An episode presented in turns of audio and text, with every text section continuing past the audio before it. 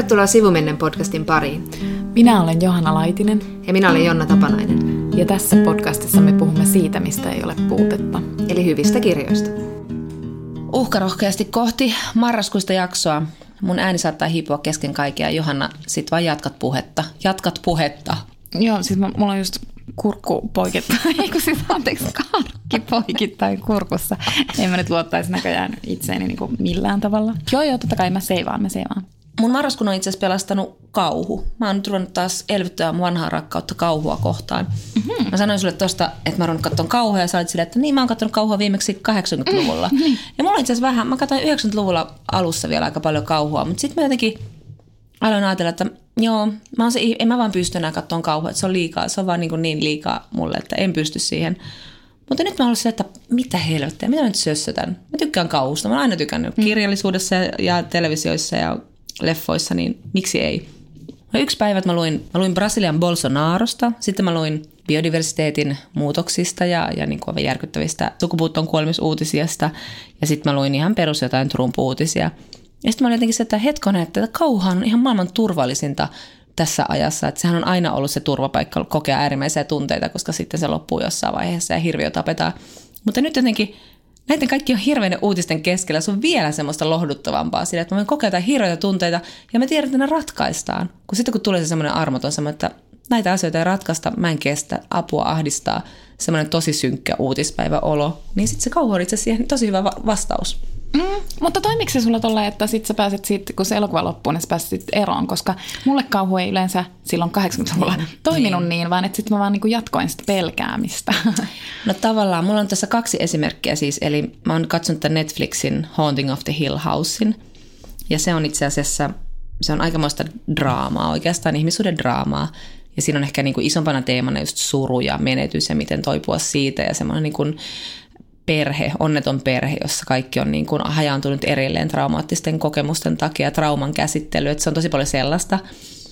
Mutta tota, siinä on myös, totta kai siinä on tämmöiset jump scareja koko ajan, sieltä tulee kummituksia, seikkailee aika ahkerasti joka paikassa ja mä oon siis – paukauttanut mun läppärin enemmän kuin kymmenen kertaa katsoessani sitä, koska mä säikähtänyt niin paljon, niin mä sen kiinni sille, Aah!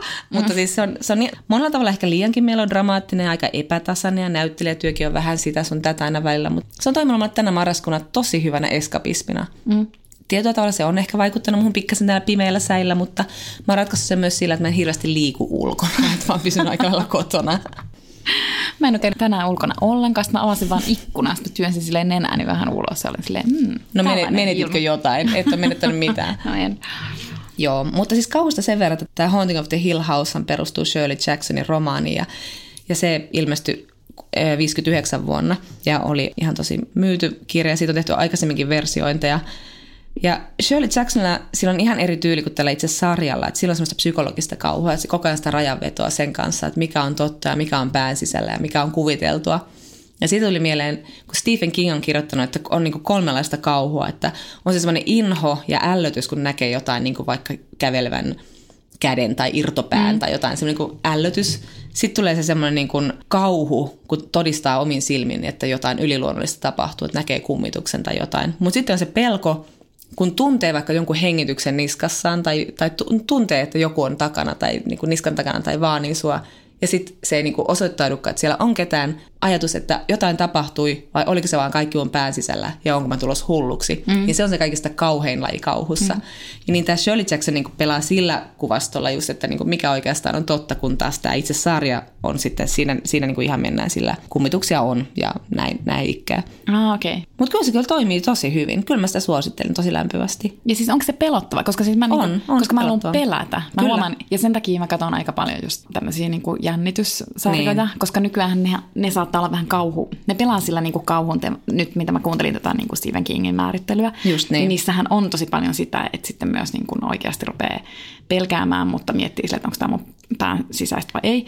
M- mutta että niin kuin, että sitten musta tuntuu, että ehkä jossain vaiheessa se mun suhde siihen kauhuun loppui, koska mä en enää niinku uskonut sitä kauhua. Ja sehän pitää siis uskoa jollain tavalla. Ehkä mä näin vaan niin huonoja. Mä vetän siihen, että mä näin niin huonoja leffoja, koska siis mä olin myös lapsi ja sit lapsena niin saattaa katsoa myös tosi huonoja. Niin ja sitten sitä turtuu ja, ja sitten musta tuntuu, että mäkin olin nyt taas pitkästä aikaa niin kuin aika hyvää freshia maastoa kauhulle, koska mä oon katsonut pitkään aikaa, niin mä oon vähän silleen, niin kuin, mutta kyllä mä niin kuin huomasin, että mä turruin tuossa niin tuota katsoessa, että eka, eka pari jaksoa oli ihan kauheita mulle mm. taistelua. Sitten mä ihan tyytyväisenä katson viimeisen, viimeiset jaksot silleen. Katoin ihan tyynennä sen, enkä enää paiskonut läppäreä kiinni ja muuta mm. vastaavaa kun sä sanoit tuosta TV-ohjelmista, niin toisaalta mehän on turruttu, kun miettii vaikka jotain siltaa ja muita, niin onhan ne, niin kuin, ne on tosi pelottavia TV-sarjoja. Mm. Et eihän ne, niin kuin, mietin, mä kävin katsomassa siis jostain syystä Halloweenin elokuvan, tämän uuden, nyt jossa on Jamie Lee Curtis ja, ja tämmöinen vähän niin kuin uusi jatko alkuperäiselle Halloween elokuvalle niin eihän se ollut yhtään pelottava. Kun mä mietin just jotain siltä ja muita, niin onhan ne on paljon kuumottavampia niin. kuin tämä, jossa tämä tyyppi haahuilee jotenkin sekopäisenä hakkaamassa ihmisiä. Mutta Halloweenista haluan vielä sen sanoa, että tämä oli niinku, mä oikein naurati tämä. Tämä on niinku Me Too-kauhuleffa aluksi, kun siinä mennään tämmöiseen mielisairaalaan, niin mä olin näkivinen Bill Cospin siellä yhdessä sellissä. Sitten siellä ulkona käppäili yksi Harvey Weinsteinin näköinen ukkeli. Okei, nämä saattaa olla katsojan silmässä. Mutta ei välttämättä. Ei välttämättä, mutta sitten tämä Jamie Lee Curtis, joka on kuitenkin vanha nainen ja sillä on vanhan naisen hapitus ja sillä on niin kuin ihan harmaantunut tukka ja se ei ole niin kuin mikään, että hän saa olla siinä ruudulla. Hän on pääosassa ja hän saa olla vanha nainen. Sitten siellä niin jotain kirvestä lataa sille hihattomassa ja niin on ihan supermakeena. Ja sitten se sanoo jossain vaiheessa että time's up ja lähtee niin kuin etsimään tätä boogeyman tätä hirveätä ukkeleja, joka mättää kaikkia naisia. Sitten siinä on tämmöinen kolmen sukupolven yli ulottuva naisten ketju, jotka sitten kampittavat tätä hirveää ukkelia, jonka ajattelee, että hän edustaa patriarkaattia. Joskus pitää päättää, että millä tyllä mä aion nyt katsoa tämä leffa, joka on selkeästi aika huono. Niin sitten mä katsoa, että tämä on nyt tämmöinen patriarkaatin kampitusleffa, että itse asiassa tämä toimii aika hyvin tällä tavalla. Mm. Ja sitten siinä, siinä oli, niinku, sit siinä oli niinku kaikki miehet, miehet ei ottanut todesta sitä uhkaa, tai ne tuki sitä uhkaa suoraan, tai sitten ne mansplainasi siellä ihan huoletta, että sekoili muuten, teki jotain seksuaalisia tota, se, eleitä. Niin, niin, juuri näin. Ei toivottuja, niin, niin. ei toivottuja ehdotuksia. Et heistä ei ollut siis yhtään mihinkään tässä elokuvassa. Okay. Ja sitten mä katsoin sen niin, niin mä olin se, että no kyllä tämän ihan katso. Mä haluan kertoa sulle sanasta Halloween. Onko mä koskaan kertonut tätä sulle, että kun mulla on siis vaikeuksia, tämä alkoi jo lapsena, Joo. niin mä en siis erota siis Halloween-sanaa Halloweenista. Eli sitten mä niin aina sujuvasti käytän sitä, oliko se niin saksalainen bändi? en mä muista. Niin todella surkea semmoinen pehmo heavy bändi. Kyllä. niin mä saatan aina sille, että niin, että onko nyt Halloween? Mä voin nauraa, mä Että sitten kun mä teen sen, niin, niin, niin sitten sit vaan nyökyttelet ja oot silleen, että niin, niin nyt, nythän varmaan tarkoittaa Halloweenia, mutta... Käytä sanaa kekri vähän sille. Kävitkö katsomassa sen kekri-elokuvan? Sen haluan vielä suositella Shirley Jacksonilta, että mun ehdoton lempari sen goottikauhusta on tämä Lottery, jossa on siis aivan mahtava tämmöinen niin kylä, jossa sitten joka vuosi on tämmöinen kiva riitti, että yksi kylän asukas arvotaan, että hänet kivitetään kuoliaaksi. Nice. se on oikein hyvä mielenkertomus. Sitten mä tätä jaksaa, että mä katsoin vain yhtäkkiä, että mitä sitä lotterista on kirjoitettu, niin se oli tota aikoinaan sit saanut aikamoisen, niin kun, ihmiset oli tuohtuneet siitä. Se oli ilmestynyt New Yorkerin välissä tämmöisenä niin kun, kertomuksena. Mm vuonna, oliko se nyt sitten 58. Sitten tuli ihan hirveästi palautet. Ja muun muassa Shirley Jacksonin äiti ja isä olivat kirjoittaneet, että Your dad and I didn't care about your new story. Mutta se on ihan, ihan mielettömän hyvä ja just niin kuin kylä, pienet yhteisöt, niin ne on jotain niin kuin hirveintä kauhumateriaalia, mitä on mun mielestä. Että... Mulla itse asiassa tuli mieleen, että mun mielestä Shirley Jacksonia ollaan tai on suomennettu nyt hiljattain. Joku okay. pieni kustantava, mutta nyt mä en muista mitenkään okay. sitä, että Joku näppärä kuuntelija voi googlata ja mm. sitten palata asiassa. No mä olen viime aikoina miettinyt, tämä on jo ollut tapetilla jonkin aikaa tämä aihe. Eli esikoiskirjailija Noora Vallinkoski, joka kirjoitti romaanin Perno Mega City. Ja sitten yhtäkkiä poliisi käynnistää esitutkinnan, koska on ihmisiä, jotka ovat lukeneet tämän kirjan ja sanovat, että he voivat tunnistaa tästä romaanista itsensä tai jotain läheisiä sukulaisia. Ja siis tavallaan tämä on tosi huono aihe minulle käsitellä tätä, koska siis tämä on mun mielestä täysin järjen vastaista. Mm. Että mä en edes niin tiedä, mitä mä tästä sanoisin. Mm. Tai siis aina mitä mä pystyn hokemaan on aina sille, että se on romaani. Niin, juuri niin. Se on siis romaani ja mä en voi ymmärtää, miksi poliisi käynnisti esitutkinnan, koska poliisinhan ei ole pakko käynnistää hmm. esitutkintaa. Että ilmeisesti he nyt tutkivat, että, että tota, odotan, miten se muotoilu nyt menikään, että et onko siinä niinku yksityiselämää loukkaavaa tietoa. Mutta kun siis tavallaan, että kun, että kun poliisin toiminta ja tämä maailma, missä me elämme, niin tämä on niinku todellinen maailma ja sitten romaanimaailma on niinku fiktiivinen maailma. niin mä, niin kun, mä voin ymmärtää, että miten poliisi voi edes, niin kun, että laittaako se jonkun niin kun, fiktio foliohatun kanssa ja niin siirtyy. Tai siis, että miten se, niin kuin, se alkaa lukea autofiktista kirjallisuutta ja miettiä, miten se asettuu siihen. Ja, ja, sit, ja sitten tietysti, että, että onhan niin kuin kirjallisuutta, että on kirjailijat, jotka selkeämmin sanovat, että tämä on niin kuin autofiktiota, hmm. mutta kun toi Vallinkoski on niin kuin kuitenkin sanonut, että hän on siis istunut siellä omassa kammiossa ja keksinyt, siis keksinyt omasta päästään niin. Niin kuin Kyllä.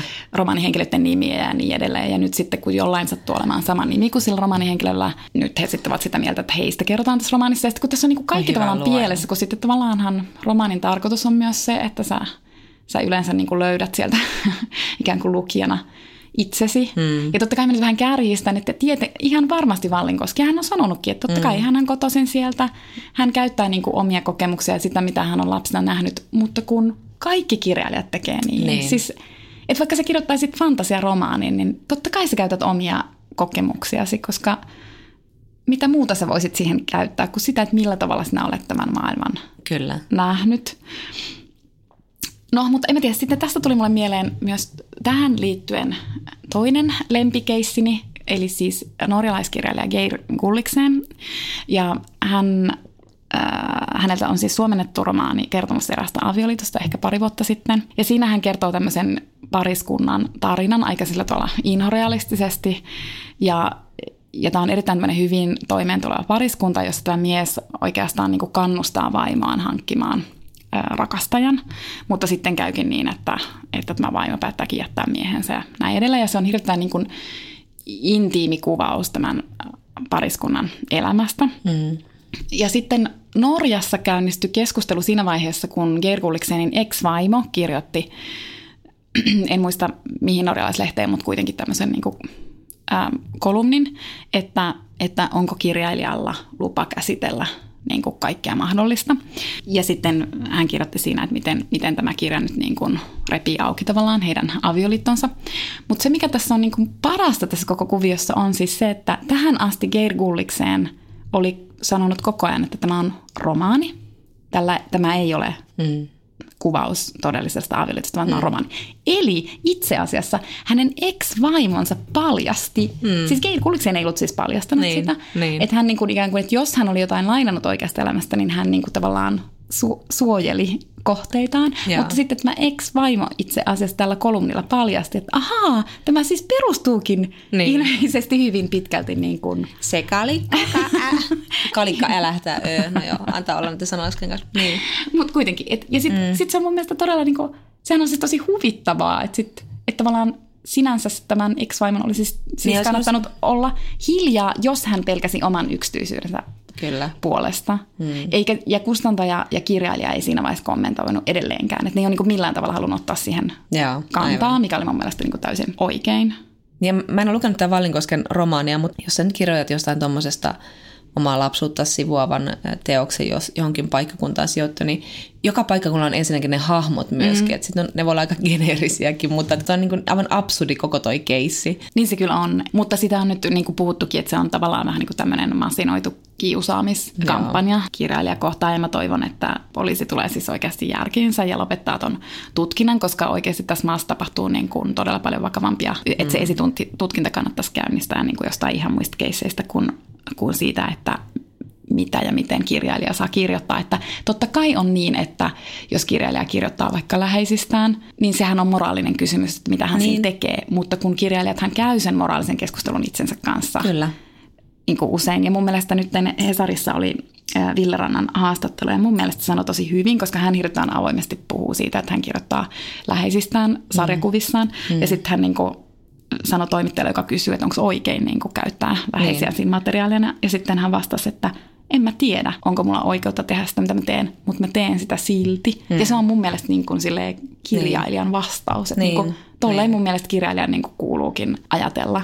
Ja että tämä ei sulle pois sitä, etteikö Villa Rantakin suojelisi läheistensä siis oikeasti todella yksityisiä niin. asioita, mistä myös tämä Geir Kulliksen on puhunut, mm. että totta kai hän niin kuin kirjailijana on olemassa asioita, jotka oikeasti ovat yksityisiä mm. ja hän kunnioittaa niin kuin sitä. Niin. Mutta mut se ei poista sitä, etteikö sitä voisi käyttää sitä myöskin niin kuin lähipiiriä Kyllä, niin kuin Ranta on puhunut siitä, että se, sitä pitää mielessä ja sitä pitää ajatella sit koko ajan. Että se on mm. joku semmoinen, että siihen ei ole mitään valmista ratkaisua. Mm. Niin, ja sitten kun tavallaan ehkä toi mun mielestä tosi usein unohdetaan, että melkein aina, jos mediasta tulee niin kuin tämmöinen tapaus, niin kuin vaikka nyt tämä Vallin koski tai vaikka se Geir Kulliksen, mm. niin sitten se kysymys on aina silleen, että saako kirjailija tehdä mitä tahansa. Mm, sille, niin. että, ö, ei se, ei se ole puukottanut. Niin, tai... eikä se ole tehnyt siihenkään mennessä. Mm. Että sehän on tehnyt moraalisia valintoja kirjoittaessaan. Se on jättänyt sieltä ihan valtavasti pois. Se on muunnellut asioita. Se on niin kuin, tavallaan irrottanut kuitenkin mm. sen tekstinsä sit todellisuudesta. Mm. Mutta sitten se Geir Kulliksen myös,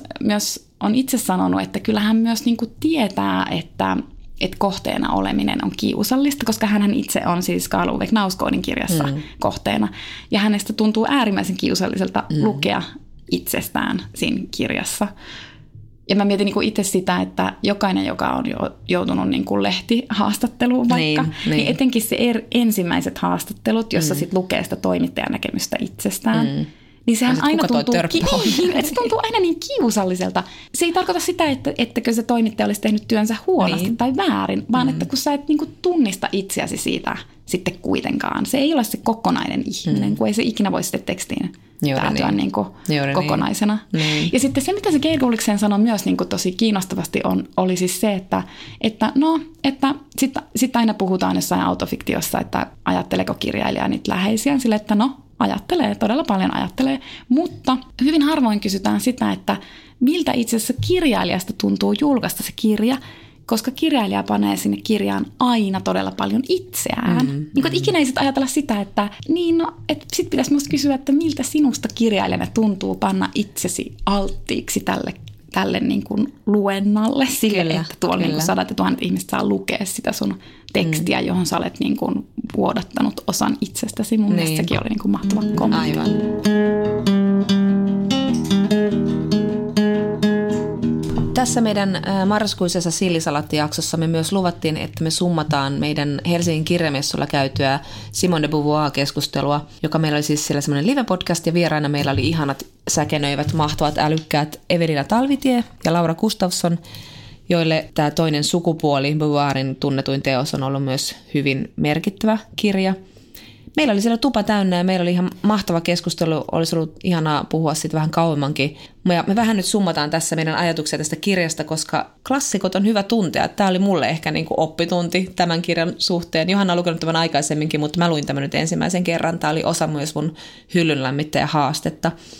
Ja lyhyesti Simone de Beauvoir oli 1900-luvun johtava, johtavia äh, intellektuelleja, ranskalaisintellektuelleja, ja hänen syntymässä tulee tänä vuonna kuluneeksi 110 vuotta. Ja toinen sukupuolinen tosiaan on 70-vuotias klassikko ja se julkaistiin Suomessa vasta 1980 ja se oli aikoinaan iso menestys. Ja se kirjoitettiin sellaiseen aikaan, että Ranskan naiset olivat saaneet kyllä jo äänioikeuden ja Beauvoir kirjoittaa tässä alussa, se vähän naurattaa nykylukijaa, kun hän kirjoittaa siinä, että mietin pitkään jaksonko kastaa kynääni tähän aiheeseen, sillä kaikki on sanottu naisen asemasta ja, ja nyt kun äänioikeuskin on, on saavutettu ja että onko tästä enää sanottavaa, mutta sanonpa nyt kuitenkin. Eli aika samalla tyllä mennään mitä nykyäänkin, että onhan meillä jo Suomessa tasa-arvo, että mitä te vielä jaksatte jauhaa tästä aiheesta. Eli me puhuimme sitten lähinnä messulla siitä, että mitä kosketuspintaa tällä teoksella on nykyfeminismille. Eli tämä teos tunnetaan tämän ehkä niin kuin tunnetuin ajatus on käsite sosiaalinen sukupuoli tai, tai niin kuin sosiaalisen sukupuolen ajatuksen esitteleminen. Että tämän semmoinen erittäin, erittäin tunnettu sitaatti tästä kirjasta on, on, että naiseksi ei synnytä, vaan naiseksi tullaan ja siinä de Beauvoir summaa sosiaalista sukupuolta. Ja sitten tietenkin toinen iso kirjan ajatus näkyy jo kirjan nimessä, eli, eli puhutaan naisista ja naiseudesta niin kuin toisena verrattuna normiin, eli mieheen. Ja Simone de Beauvoir käyttää paljon tässä kirjassa kahta filosofista käsitettä, immanenssi ja transcendenssi. Ja immanenssilla hän viittaa semmoiseen niin omia rajoja ylittämättömään sitä voisi kuvata sanoilla myös tämän puoleinen tai sisäinen. Ja sitten transcendenssi puolestaan on jotain rajojen ylittämistä tuon puoleista ja sellaista jotain niin kuin maailmaa kohti kurottautumista. ja, ja voisi myös ajatella, että se on semmoista niin kuin ajatuksellista vapautta ja, ja päämäärätietoisuutta. Ja de Beauvoirin mukaan naiset on niin kuin oikeastaan kahlittu sinne immanenssin alueelle ja sitten miehet pääsevät myös tuonne transcendenssin alueelle. Tämä on, kuten jo Jonna sanoi, että tämä on siis 40-luvulla kirjoitettu ja tiety, tietyllä tavalla niin kuin maailma on muuttunut, että de Beauvoir oli, mä olin aika yllättynyt, kun nyt kun mä luin tänne, että mä en muistanut, että hän oli niin kuin kuitenkin aika optimistinen, että hän niin kuin ajatteli, että, että kun nainen tienaa omat rahansa ja, ja avioliittoinstituutio muuttuu, niin sitten niin kuin asiat ovat paremmin, mutta, mutta että jotenkin avioliittoinstituutio on heikentynyt huomattavasti ja naiset ovat siis siirtyneet reippaasti työelämään, mutta silti me painitaan hyvin samantyyppisten ongelmien kanssa kuin mitä de Beauvoir tuossa kirjassa kuvaa, että siinä mielessä ikäviä terveisiä Simonelle. Mitäs muuta mä haluaisin tästä sanoa? Niin sen, että, että tämä on kuitenkin niin kuin feministisen teorian äärimmäisen merkittävä teos, siis semmoinen teos, että jos on kiinnostunut feminismistä, niin kyllä tämä teos sitten siis oikeasti täytyy lukea. Että vaikka tämän kirjan kanssa olisi eri mieltä, niin kuin, niin kuin tietysti De Beauvoiria on sitten kritisoitu, niin kuin kuuluukin kritisoida, mutta että silti nämä kriitikot lähtevät kuitenkin de Beauvoirista, mikä tarkoittaa, että hän on niinku se mittatikku. Ja sitten vähän naureskeltiin siellä messukeskustelussa sille, että hän on itse asiassa normi. ja sitten muut ovat toisia verrattuna häneen. Koska sitten niinku, että aina lähdetään siitä, että joko että olen samaa mieltä de Beauvoirin kanssa tai olen eri mieltä de Beauvoirin kanssa, mutta lähtökohta on kuitenkin aina de Beauvoir.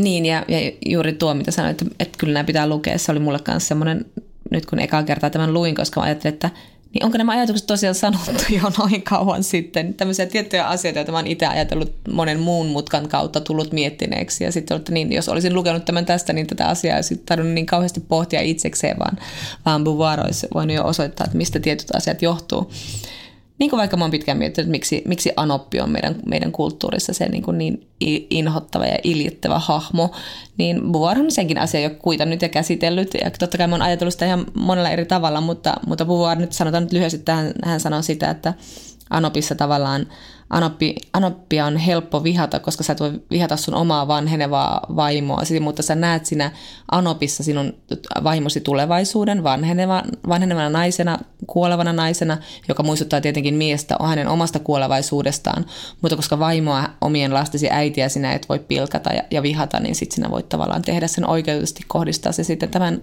tämän vaimon äitiin. Tämä on jäänyt jotenkin elämään mun mielessä nyt tosi vahvasti tämä kirja, kun mä luin tämän ja se nyt siivilöityy koko ajan kaikkeen, mitä mä luen ja ajattelen. Et esimerkiksi nyt mä luin Minna Rytisalon Rouva Seen ja mä mietin koko ajan Buvuari, koska siinähän, tai Minna Kant käy koko ajan tätä tuskastuttavaa ajatusta, että miksi hän on niin kuin, hän synnyttäjä ja synnyttäjä on sillä kodin piirissä pyöriä ja haluaisi niin kauheasti kurottaa maailmaan, ideoiden maailmaan, eli transcendenssiin, mutta hänet on koko ajan sidottu siihen immanenssiin. Ja sitten kun hän tekee asioita, niin häntä paheksutaan. Tavallaan se ristiriita on sen kirjan koko ydintä. Sitten mietin hirveästi siinäkin Simonia. Mm.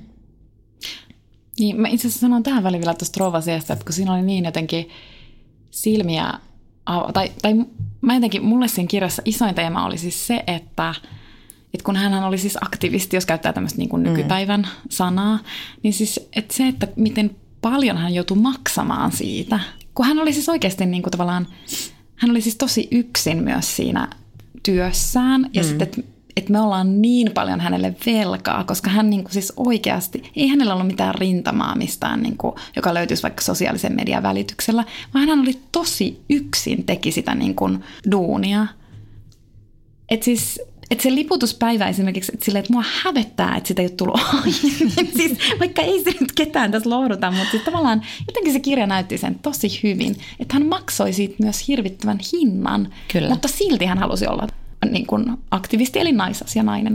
Niin, sanoa, ja mitä rohkeutta ja voimaa mm. se, jos minä olisin ollut tuona aikana rova eh, Minna Kantiin, minä olisin vain ollut sillä kotona ja silleen vähän, että onpa sitä tylsää ja kyllä rasittaa olla taas raskana viidettä kertaa, mutta näillä mennään. Niin ja tavallaan, ja siinä kirjassahan oli myös siis tämä, tämä sitten Minnan ystävätär, Joo. joka valitsi toisin, mutta Joo. kun siinä kirjassa on myös makeita se, että sitä ei niinku tuomita sitä toisin valintaa, koska sekin on tosi ymmärrettävää, mm, että, kun se, että kun se edelläkävijän rooli on vaan niin valtavan raskas, Ja Beauvoir kirjoittaa tästäkin musta hienosti tässä kirjassa, että hän sanoo siitä, että kuinka myöskään neroksi ei synnytä, että mm. neroksi tullaan. Ja siksi meillä on miesneroja. Ja hän kirjoittaa näin, että suuri mies nousee massasta olosuhteiden kannateltavaksi. Naisten massa pysyy aina historian liepeillä ja olosuhteet ovat jokaiselle este, ei ponnahduslauta. Se mm. oli hyvä, että niin kuin aina on se massa, joka työntää sen miehen sille blup mm. sinne putkeen. Niin. Ja naisen pitää jotenkin vieläkin niin kuin kroolata siellä, yrittää mm. löytää se oma väylä. Mä luin tämän itse joskus parikymppisenä ehkä. Mä tutustuin de Beauvoiriin silloin, kun mä rupesin opiskelemaan naistutkimusta. Ja se tuli jo siellä johdantoluennon ensimmäisellä luennolla. että oikein alleviivattiin, että nyt tämä on tämä tyyppi. Ja sitten mä muistan, kun mä luin tämän kirjan, ja edelleen mä ihailen sitä tuossa kirjassa, niin ihan siinä jo alussa, että silloin muhun teki ylipäänsä vaikutuksen se, että mä ymmärsin ehkä kymmenessä sivussa, että itse asiassa sukupuolen käsite on erittäin ongelmallinen. Että vaikka mm. me niin kuin silleen jotenkin intuitiivisesti ajatellaan, että on todella helppo määritellä, että kuka on nainen tai mies tai mitä muuta tahansa. Se voi soveltaa siis niin kuin myös laajemminkin. Mutta sitten kun me ruvetaan määrittelemään, niin me ei siis niin kuin onnistuta siinä. Että aina, aina voi esittää myös jonkun vastaväitteen, mutta että onko tämä sitten nainen tuon sinun määritelmäsi mukaan. Ja sitten se on ihan mahtava mun mielestä tuon toisen sukupuolen alku, koska Simone de Beauvoir on myös äärimmäisen taitava kirjoittaja ja hänellä on niinku semmoista niinku kaunokirjallista ilmaisukykyä. Hän on hauska. Sitä mä en kyllä muistanut. Mä en silloin kaksikymppisenä niin. siis nähnyt mitään hauskaa. Että mä luin tätä ihan niinku haudan vakavana kirjana, että nyt mua niinku nauratti Joo. hänen tota, sanan käänteensä. Kyllä. Mutta toinen asia, mikä mulle sitten silloin parikymppisenä jotenkin niin kuin joka oli mulle tuossa kirjassa tosi tärkeä, niin se oli siis itse asiassa normin käsite. Mä niin kuin ymmärsin, että maailmassa on siis – normeja ja on olemassa tiettyjä ihmisruumiita, jotka, jotka sitten niin kuin sopii siihen normiin ja sitten on olemassa muita, jotka ei sitten niin kuin sovi siihen normiin. Ja toi kirja on auttanut tosi paljon siinä, että, että vaikka toi keskittyy nyt niin kuin siihen, että mies on normi ja nainen ei, niin kyllähän sitä voi soveltaa sitten niin kuin paljon muuhunkin, että sitten tajuaa just että heteroseksuaalisuus on normi ja valkoisuus on normi ja niin edelleen. Juuri että, niin. että se oli niin kuin, noin kaksi asiaa oli mulle niin kuin isoimpia oivalluksia tuossa kirjassa silloin, silloin aikoinaan, kun mä ne luin. Ja varmasti siis toi immanenssi ja transcendenssi. Ja sitten mietti myös tätä paljon, että kun hän kirjoittaa siinä, kun hän tässä kirjassa luonnostelee tämmöisen niin kuin naisen ruumiin eksistentiaalisen historian, hän siinä myös puhuu siitä, kuinka on hyvin vaikea naisen olla tuntematta vihaa omaa ruumista ja sen ruumiin toimintoja kohtaan, kun koko yhteiskunta vihaa sitä. Ja sitten mutta on sellainen olo, että jos nyt hirveän pitkälle olla päästy nykypäivänäkään, mm. ja edelleenkin naisen vanheneminen tai lihominen tai mitä tahansa normi, poikkeusnormista tai ideaalista, niin on aina, aina tota naiselle raskaute. Ja me ollaan puhuttu ulkonäköpaineista esimerkiksi, jotka niin kuin naisen vapautuessa, niin ne vain pahenee ja kovenee. Niin, että sitten kuitenkin tuntuu, että, että jotenkin se se epäoikeudenmukaisuus, että, että sitten kun vaikka just lainsäädännössä tapahtuu, otetaan niin kuin huikeat kehitysaskelia, niin sitten jotenkin tuntuu, että, että se epäoikeudenmukaisuus jotenkin niin kuin piiloutuu jotenkin ovelammin. Mm, ja se menee jotenkin niin. niin kuin, että sitten on hirveän vaikea saada otetta. Niin kuin just noin ulkonäköpaineet mä viime viikolla luin, se oli mun mielestä joku ruotsalainen lehti, mutta siellä kuitenkin puhuttiin niin kuin siitä, että niiden yksi nopeimmin kasvava ryhmä niin kuin syömishäiriöissä on niin kuin tosi, tosi nuoret tytöt. Siis nyt puhutaan siis niin kymmenenvuotiaista. Siis okay. niin kuin ihan siis... Ja sitten sit mä jotenkin niin mä masentamaan, siis koska... Et, ja sitten nuo ulkonäköpaineet on kyllä siis semmoinen alue, että mä en näe siinä nyt mitään hirveät helpotusta. Mm, mm, siis että vaikka joo. on olemassa tiettyjä pieniä ilmiöitä, joista niin. voi ajatella, että no on hyvin kaukana valtavirrasta paremmaksi. Niin, mm. että et se ei kuitenkaan niinku todellakaan kerro siis koko totuutta. Että. Joo, kyllä. Ja sitten se, se tota, sähän sanoit silloin e-, ennen sitä keskustelua, että ta- tietyllä tavalla Beauvoir kirjoittaa siitä, että niinku, onko hänestä niinku kotityöt on lähimpänä Sisyfoksen rangaistusta, mitä voi olla. Että näin on tuomittu toistamaan samaa ja samaa ja samaa ja samaa. Ja sitten hän laskee sinne myöskin, että kuinka paljon enemmän nainen tekee kotitöitä kuin mies. se, tota, kotitöiden vähe, mä tarkistin sen, niin kotitöitä tehdään tunti vähemmän kuin tänä aikana, kun Beauvoir kirjoitti sen. Mm. Mutta se suhde, miehen ja naisen suhde siinä on pysynyt kyllä aika samana. Mm. Mutta joka tapauksessa, niin sä mainitsit vain ennen sitä meidän keskustelua, että niinku tavallaan ulkonäön hoitamisesta on tullut naisille toinen tämmöinen niinku Sisyfoksen rangaistusta mm. muistuttava tai kotitöitä muistuttava te- työ. Niin. Et siinä on kyllä niinku, maintenance-hommia riittää kyllä. Niin sitten me ei puhuttu siellä messuilla hirveästi, ei, mutta, ei. mutta kun, siinä on, kun siinä on se sama logiikka, että kun se on, paitsi että sitä vielä niin kuin tapahtuu jotenkin niin kuin vielä useammin, että kun se on niin kuin päivittäistä, toisteista rutiinia, ja nyt tähän joku sanoo, no ei kannattaako se meikkiä turta siihen naamaan silleen, koska patriarkaatti vastaamme tähän vai ja siirrymme seuraavaan aiheeseen. Mutta tästä, tätä, mun mielestä Laura toi tässä ihan hauskan pointin myös siitä, että, onko se niin tuomittavaa, että jos nainen on siellä immanenssissa tietyllä tavalla, että hän puhuu ehkä enemmän siitä yhteydestä luontoon ja siihen, mitä, mitä niin taas nainen käsit, käsitetään tässä kirjassa että se on niin tämmöinen arvoitukseen villi luontomiehelle, mutta semmoinen, jonka hän voi myös kesyttää ja sitten niin valjastaa omiin tarpeisiinsa. Mutta tässä naisilla säilyy se joku tietty herkkyys tai joku, joku tota, yhteys, yhteys luontoon, niin Laura sanoi, että onko se välttämättä nyt huono asiakaan. Mm. Mutta tietenkin tässä, että jos se sulkee kokonaan pois, että sä et koskaan tavoitella edes ideoiden maailmaa, niin kyllä ymmärsin sen Lauran pointin kyllä, että niin, se on ihan hyvin ajateltu. Niin, että ehkä se oli vaan niin kuin sitten tavallaan sen No mikä on siis vanha feministinen kysymys myös, että, että niin kuin myös sille immanenssille pitäisi saada arvoa. Niin, aivan. Mutta se, mitä sä just sanoit, että sitten kuitenkin pitäisi olla, ehkä, ehkä siellä voi olla jotain kausittaista vaihtelua. Että mm. niin kuin musta nyt tuntuu, että kun on marraskuu, niin musta tuntuu, että mä olen vahvasti immanenssissa. Terveisiä immanenssista. mä oon oikeasti jossain sille luonnon rytmi, eli jotenkin peiton Kyllä. alla. luonnon rytmi, eli luonnon rytmi vaatii punavinen suklaata, tämä vahvistaa immanenssissa. Ja ulkoilman välttely järjestelyä. Niin, hyvin. Siellä mutta, ideoita putkahtaa päähän. Niin, mutta kyllä mä varmaan sitten taas ensi kesänä, niin kyllä mulla joku uusi idea voi tulla. mä haluan kurottaa kohti Sä. Sä tavoitella sitä. niin. mutta sitten me puhuttiin myös siitä, että, että totta kai Bavarian puhuit jo tästä, että toinen voi tarkoittaa monia asioita ja me luemmekin Bavaria nykyään sillä tavalla, että – ei puhuta nyt vain, että hänen kirjansa rakentuu binääriseen sukupuolijärjestelmään. Me emme ajattele sitä sillä tavalla tietenkään enää, mutta ehkä enemmän just se, että toinen on aina se, joka ei ole heteroseksuaalinen valkoinen mies. Ja puhuttiin sitten siitä, että mitä merkitystä Beauvoirilla on intersektionaalisen feminismin aikakaudella, ja kaikki me neljä oltiin sitä mieltä, että kyllähän niin kuin antaa viitteitä siihen suuntaan, että eihän suinkaan sulje pois sitä, että etteikö niin kuin, koska hän nimenomaan usuttaa Buvaran kritisoitu myös siitä, että tämä kirja kertoo vain valkoisen porvarisnaisen feminismistä, mutta päinvastoin minusta tämä Buvar vaan tässä niin kuin usuttaa, antaa niin kuin kaikista isoimman vastuun porvarisnaisille tehdä asioiden eteen jotain. Eli, eli aika sille reippaasti syyllistää, että, niinku, että niinku, tämä on naisen homma hoitaa tämä tasa-arvo, mies ei siinä meitä auta, ja ketkä se voi tehdä, sen voi tehdä hyväosaiset naiset, jotka sen sijaan asettuvat aika usein tukemaan sitä, sitä valkoista keskiluokkaista miestä, koska sitten siinä on tietenkin omia etuja kyseessä. Ja tämäkin ajatus tuli mieleen tässä, kun katsoin noita Yhdysvaltojen vaaleja taas, että miten paljon siellä naiset oli sitten kuitenkin äänestänyt vanhoja mm. republikaanimiehiä, niin.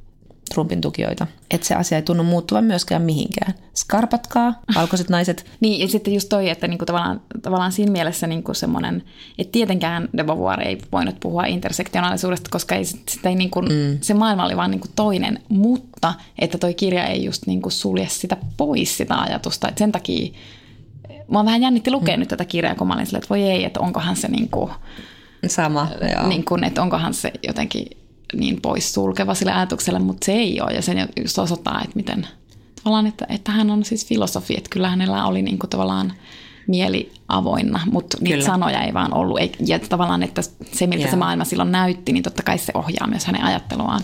Joo. Ja sitten yksi teemasta puhutteli se, että kirja edel, edelsi toisen aallon feminismiä, eli tota, hän ei ollut sitä nähnyt varsinaisesti vielä, mutta, mutta hän kuitenkin kirjoittaa siinä siitä, että – että suffragetit oli ensimmäiset, jotka tavallaan naisina vaativat jotain itselleen, koska hän sanoi, että koska naiset elävät niin erilaisissa asemissa, erilaisissa luokissa, erilaisissa ihmisryhmissä, että he ovat niin hajallaan miesten joukossa, niin heillä ei ole tavallaan keinoa yhdistyä ja yhtenä, yhtenäisenä ryhmänä vaatia yhteiskunnalta muutoksia.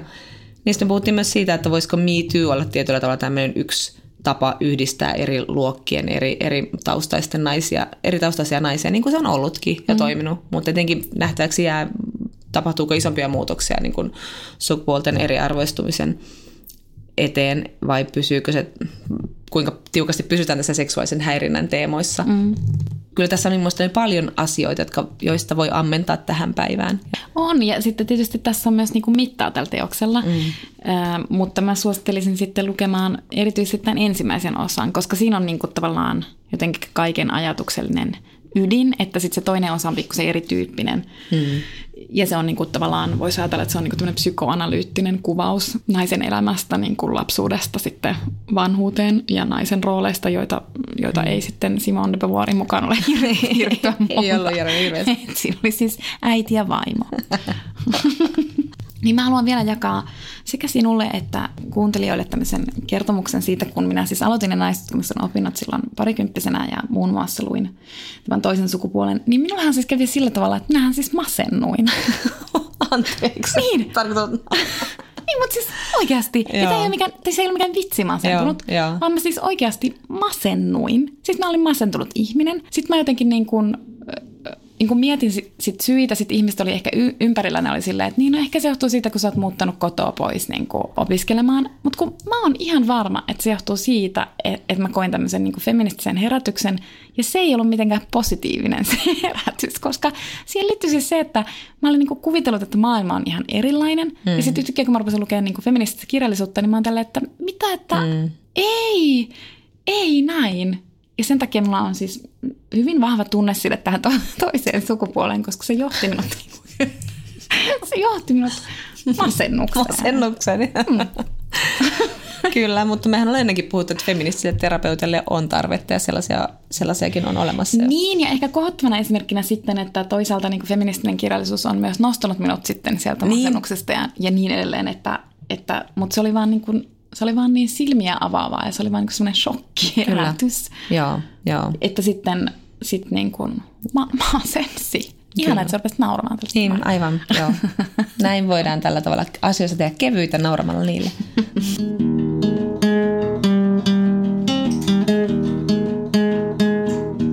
Loppuun meillä on kirjasuositus. Me olemme lukeneet Mohsin Hamidin Exit Westin, jonka on suomentanut Juhani Lindholm. Hamid on minun mielestäni aika tunnettu kirjastaan fundamentalisti vastoin tahtoaan, jota minä en ole tokikaan lukenut, mutta sinä onneksi olet. Joo, mutta, mutta kuten sanoin sinulle, niin en muista sitä yhtään mitään. Reluctant Fundamentalist oli englanniksi. englanniksi joskus, luin. Se ilmestyi ehkä joskus kymmenen vuotta sitten. Ehkä, joo. Ja siis Hamid on tosi arvostettu kirjailija, että hän on ollut sekä tuolla fundamentalistilla että tällä Exit Westillä Man Booker Prize ehdokas. Ja se fundamentalisti kertoi, siinä oli hirveän hyvä asetelma. Se kertoi siis siitä, että miten Yhdysvalloissa asuvaan tämmöiseen pakistanilaismieheen kohdistetut katseet sitten muuttuvat syyskuun 11 iskun myötä. Joo. Ja nyt taas Exit West sijoittuu Lähi-Itään, johonkin maahan, johonkin kaupunkiin, jota, jota ei nimeltä mainita. Tässä on kaksi päähenkilöä, Said ja Nadia, joiden rakkaustarina tässä kirjassa kerrotaan, mutta sitten tämä on myös tämmöinen niin kuin maanpakolaisuuden tarina. M- mitä sä ajattelit tästä kirjasta? Pidit tästä? Mä pidin tästä kirjasta tosi paljon. Tämä on hassun semmoinen, ähm, tämä liikkuu koko ajan jotenkin semmoisella niin kuin, vähän niin kuin makrotasolla, vaikka se seuraakin tätä niin kuin tämän Nadia ja Saidin tarinaa ja menee heidän pään sisälle ja näin. Mutta sitten kuitenkin tämä niin kuin tavallaan niin kuin drone pyörisi ympäri maailmaa. Se välillä yhtäkkiä zoomaakin johonkin Tokioon tai Viiniin tai ympäri maailmaa, mitä tapahtuu samaan aikaan, kun Said ja Nadia alkavat totutella siihen, että heidän kotikaupungissaan alkaa olla ihan raivaava sota ja miten se rajoittaa heidän elämänsä. Mutta tämä koko ajan niin kuin tavallaan säilyttää semmoisen tietyn etäisyyden ja näyttää, miten sitten asiat kuitenkin koko ajan etenevät ja, ja, ja muuttuvat, että, että se ei myöskään jumita hirveästi tulkitsemaan Saidi ja Nadian tunteita siinä kauheassa myllerryksessä, että se jollain tavalla aika sitten... Tuo oli hyvä, niin kuin, tosi hassu, että sanoit ton, koska minä just äsken mietin, että, että mä tykkäsin tästä kirjasta tosi paljon, mutta mun on tosi vaikea puhua tästä. Ja sitten mä muodostin just vähän, vähän ja siis minuutti sitten ajatuksen, että ehkä se johtuu siitä, että koska tämä on niin kuin, tämä käsittelee niin isoja asioita. Niin niin. Ja siis se tavallaan on sitä samaa, että tämä on niinku tavallaan siellä makrotasolla. Tämä on tavallaan niinku hirveän abstraktilla tasolla, koska niin. tämä oikeasti käsittelee siis sellaisia asioita, jotka on vaan niin kuin, no vaikka just niin kuin pakolaisuus tai lähteminen tai saapuminen. Että sitten jotenkin... Rakkaus. Niin, että sitten yhtäkkiä, yhtäkkiä siitä on tosi vaikea siis puhua, koska ne aiheet on niin valtavia. Kyllä, juuri niin. Ja tässä kirjassa ei sinänsä ole mitään vaikeaa. Tämä on aika hauskasti, hauskasti toteutettu siis pakolaisuudesta kertova tarina. Eli, eli tämä ei keskity niihin ihmisten tekemiin matkoihin, mitä me jatkuvasti nyt todistetaan uutisissa, vaan tässä on tämmöinen maaginen, maagisen realismin elementti, eli ihmiset katoavat, pakenevat toisiin maihin ovien kautta. Ja sitten on olemassa ovia, jotka ovat tarkemmin vartioituja, jotka maksavat vähän enemmän ja jotka vievät sut vähän niin kuin hienompia, parempiin maihin. Ja sitten on vähän semmoisia ovia, joista kuka tahansa voi kulkea, mutta sä saatat joutua vähän niin kuin huonompaan maahan. Ja se oli aika hauska, kun tämä alkaa niin realistisesti, niin todeta sitten jossain vaiheessa todellakin, että he kulkevat sitten ovien kautta. Mm. Tämä pakolaisuus tapahtuu. Mutta sitten, sitten tämä, tämä on hyvin tämmöinen niin kuin genrebastin kirja myöskin, että ei tätä nyt voi sitten kuitenkaan maagiseksi realismiksi, realismiksikaan nimittää. Ei, ja sitten tavallaan, että kun sitten he jättävät sen niin kuin anonyymiksi jäävän maan, mutta sitten he kuitenkin päätyvät niin kuin selkeästi Kreikkaan, ja sitten he, he siirtyvät sieltä Lontooseen, ja sitten he siirtyvät vielä San Franciscoon. Ja sitten emme kerro, mitä sitten tapahtuu, mutta mutta mut et jotenkin, että sit, et sitten se niinku konkreetti, yhtäkkiä se konkretisoituukin, kun tullaan sit, sitten niinku Eurooppaan. Ja... Kyllä. Ja, ja sitten nämä ovet on kuitenkin tämmöisiä, että tässä kirjassa kuvataan, että se kulku ovista muistutti yhtä aikaa kuolemista ja syntymistä. Eli tavallaan se oli vähän niin kuin pakolaisen matka on, että täytyy jättää kaikki taakseen. Ja, ja sitten tässä sanotaan myöskin, tämä oli minusta aika hieno ajatus, että, että, että tietyllä tavalla niin kuin, äh, lähtevällä maanpakoon ihminen murhaa elämästään kaikki ne, jotka jäävät jälkeen. Ja kun Nadia ja Said sitten päättävät viimein lähteä, niin Saidin isä jää tosiaan jälkeen, koska hän haluaa jäädä kotiin, koska kuka muu sitten olisi siellä ja muistaisi tämän perheen kuollutta äitiä. Ja tämä tuli mulle tässä, kun mä luin tuon kohdan, niin tämä oli musta kauhean kaunis ajatus.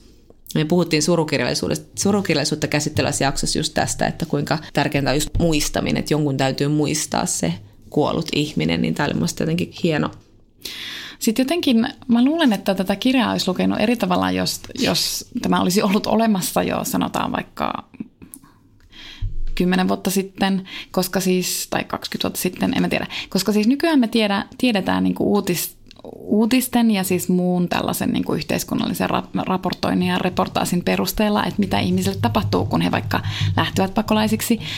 Me tiedetään, miten vaarallinen se matka on ja sitten me tiedetään, että miten mikään ei ole niin kuin varmaa, kun he saapuvat johonkin maahan. Voi olla, että he joutuvat taas menemään seuraavaan maahan. Oletettavasti heidät niin kuin käännytetään sieltä ja niin kuin kyyditään takaisin taas jollekin ulkorajalle tai mahdollisesti sinne kotimaahan. Mm, Eli sitten, niin. sitten tavallaan kun luki tota ja sitten kun, sit kun mulle tuli tavallaan niin kuin helpottunut olla, että se isä ei lähtenyt. Mm. Ja, ja mun teki mieli huutaa näille – kahdelle, että älkää tekään lähtekö. Siis vaikka, niin. vaikka siis se oli niin kuin täysin tuhottu se niiden kaupunki ja se oli niin kuin sota, mutta kun tavallaan se tietoisuus siitä, että kun me tiedetään just, että siis se, se tulee olemaan niin vaikeaa, se tulee olemaan niin mahdotonta se, niin kuin mikä teitä odottaa sitten siellä ovien toisella puolella. Että jotenkin jotenkin mä luulen, että mä olisin reagoinut toisin kymmenen vuotta sitten. Että silloin mä olisin mm. ehkä niinku uskonut vielä johonkin semmoiseen romanttiseen... Kyllä, että maailman niinku elämä muuttuu onnen, paremmaksi. Et niin, että sitten, et sitten, he, sitten he tekevät elämästään parempaa ja ovat oman onnensa seppiä ja niinku sitten he löytävät Joo. työn ja kaikki käy hyvin. Mutta nyt vaan niinku luki silleen vähän niinku kauhuissaan, että apua, että mitä niille tapahtuu siellä, että et, et, niille ei voi tapahtua mitään hyvää. Se ei ihan pidä siis paikkaansa tässä kirjassa, mutta, mutta siis ihan tämmöisenä niinku lukukokemuksena. Toi, toi on ihan totta, just tämän olisi lukenut kyllä ihan eri tavalla aikaisemmin. Ja just toi kyllä toi sen elementin tähän lukemiseen. Ja, ja tuo vähän semmoinen kauhu, kauhun sekainen odotus, että mitä heille nyt tapahtuu just toi, että tässä ei ole fokus siinä pakolaisen hirvittävässä matkassa, mitä me nähdään niin paljon, vaan just siinä niin kuin juurettomuudessa ja siinä ulkopuolisuuden tunteessa, mitä ihminen tuntee sitten, kun hän joutuu, joutuu lähtemään kotoa, kun kukaan ei halua lähteä kotoa, niin mm. sitten kun hän joutuu siihen uuteen maahan ja on ulkopuolinen ja ei toivottu, että mitä se tekee ihmiselle. Ja sitten tässä vähän niin kuin kysytäänkin, että voiko tämä niin kuin, voiko niin kuin rakkaus selvitä esimerkiksi tämmöisissä olosuhteissa, tämä Saidi ja Nadian, koska tässähän on, niin kuin, tämä on myös aika jollain tavalla rakkaustarina makrotasolla kuvattuna myöskin. Mm. Aika semmoinen, niin kuin, että näin voi myös rakkaudessa. Rakkaus voi syntyä näin. Saidilla Nadilla syntyi hyvin kiihkeä, kiihkeä rakkaus. Molemmat ovat yliopisto-opiskelijoita.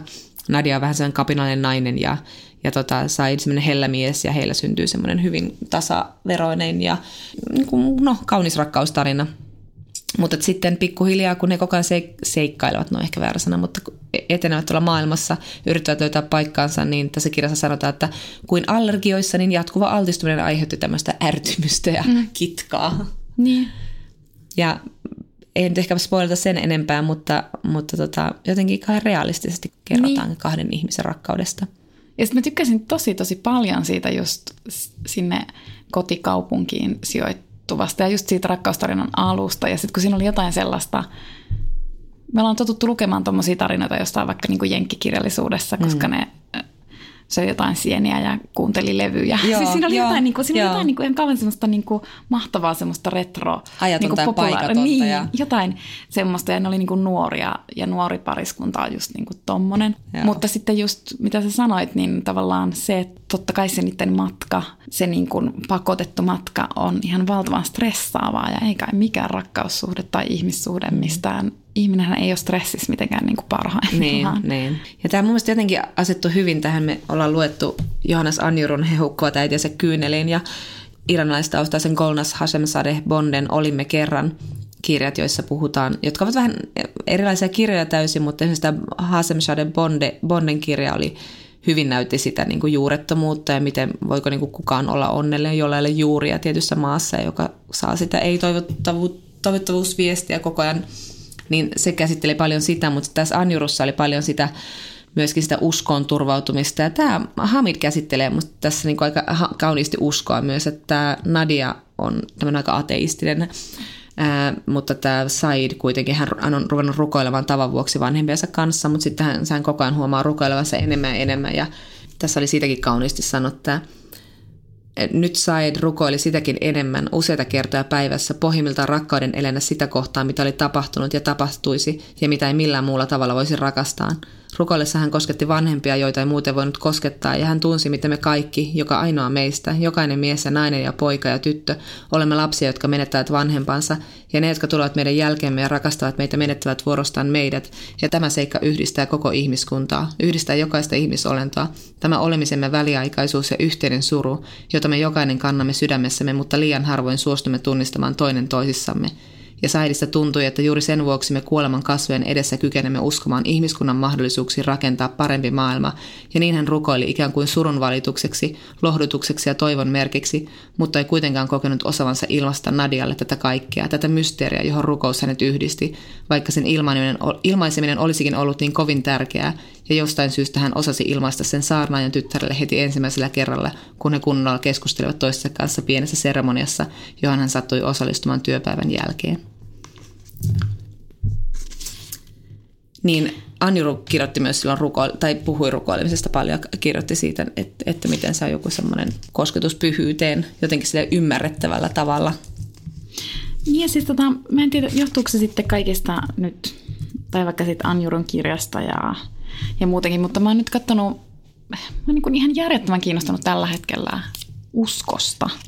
Siis, ja, ja mä yritän nyt selkeästi niin etsiä jotain, että et, et mikä se mun uskosuhde sitten on. Että mä, jotenkin tämä vahvistui vielä sitä, että kun mä oon katsomaan Yleltä sitä huutosyvyydestä, mä en tiedä, tiedätkö semmoista tanskalaista sarjaa, jonka en, en tiedä. sen käsikirjoittaja ohjaaja on musta sama kuin siinä Borgen Aha, joo. sarjassa. Mikä se oli suomeksi? Va- Vallanlinnake. Vallanlinnake, niin. Ja siis se kertoo tämmöisestä pappissuvusta. Ja Joo. mä yritin ruveta katsoa sitä ehkä puoli vuotta sitten. Ja sitten mä oon että en minä, että joku pappissuku tylsä aihe. Mutta siis se ei ole siis yhtään tylsä sarja. Se on todella hyvä. Se on todella hyvää okay. draamaa. Mutta se vaan alkaa siis niin kuin hitaasti. Mutta se käsittelee Joo. siis niin kuin uskoa, että tietysti tämä pappissuku sitten edustaa kristinuskoa, mutta sitten siinä on poika, joka kiinnostuu muun muassa buddhalaisuudesta. Ja, ja sitten niin kuin jokaisessa jaksossa on aina joku niin kuin tavallaan us, uskon ajatus, ja ne saattaa tulla vaikka raamatusta tai wow, tai mistä tahansa. Ja sitten yhtäkkiä mä niin kuin rupesin myös selailemaan raamattua. Siis silleen vaan, että mä olin silleen, että, eikö, että miten siellä sanotaankaan nämä, niin, niin niin. nämä tietyt asiat, ja millä niin. tavalla siellä niin kuin, koska siis sehän on kuitenkin niin oppi, jota vasten niin kuin voi peilata ajatuksia. Hmm.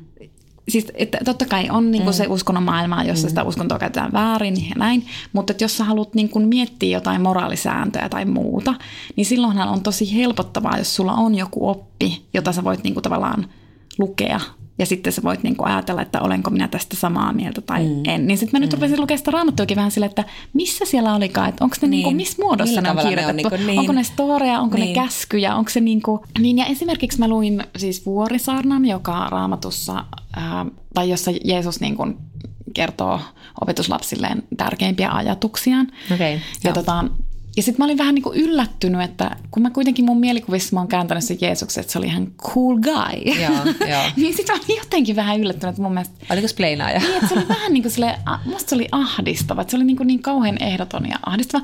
No, mutta, no mutta anyway, että sitten sit mä jotenkin niin kuin ihan, mä en nyt enää tiedä, että mistä mä lähden nyt hakemaan vastausta tähän minun uskooni, mutta esimerkiksi mm.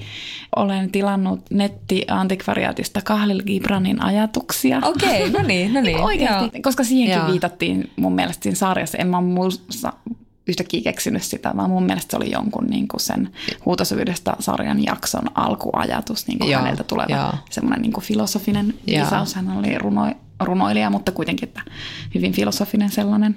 Jotenkin, en mä tiedä, usko kiinnostaa. Kyllä, ja sitten siinä on se, se elementti myöskin, mistä Antti Nyleen kirjoittaa, että se on niin kuin vastarintaa sitä, että sitä kohtaa, että me oltaisiin vain niin kuin jotain kuluttajia tai kansalaisia, että, niin. että niin kuin, Musta, musta se on jotenkin viehättävä ajatus. Niin.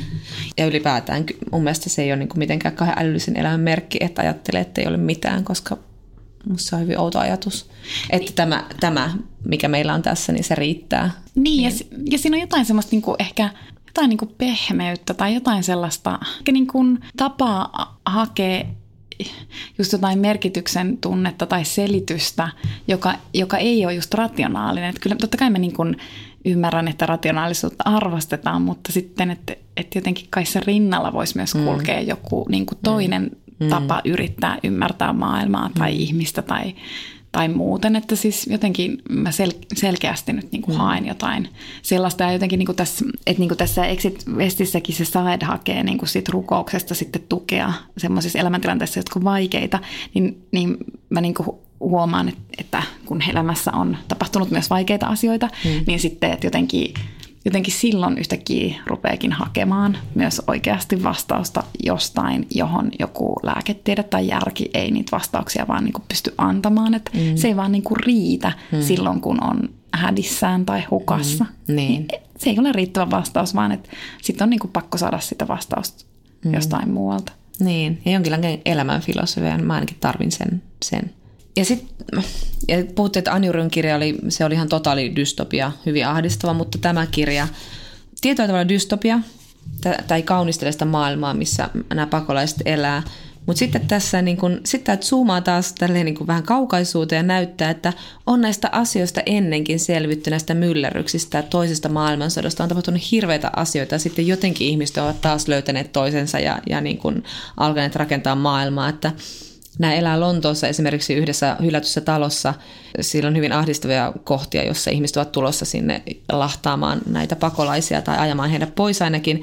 Mutta sitten ilmestyy jostain niin kuin ihmisten muodostama tämmöinen rinki, jotka puolustavat näitä pakolaisia. Täällä on tämmöisiä pieniä välähdyksiä, mutta sitten esimerkiksi kerrotaan, kuinka niin kuin Lonto oli sitten päättänyt jotenkin kohdata tämän pakolaiskriisin, alkavat rakentaa Lontoota, että rakentavat semmoisen valtavan Lontoon kehän, johon voidaan majoittaa enemmän ihmisiä kuin koko Lontoossa on. Ja sitten maailma alkaa muuttua ihan totaali isoilla tavoilla, mutta vielä hienommin se muuttuu tässä lopussa, jossa oli tämmöinen hyvin tämmöinen niin kuin toiveikaskin lopetus. Aluksi Kaliforniassa ollaan sitä mieltä, että tästä kriisistä ei tulla mitenkään toipumaan, että nyt niin kuin näin, tämä maailma on muuttunut aivan erilaisiksi ja tämä ei voi niin kuin mitenkään onnistua.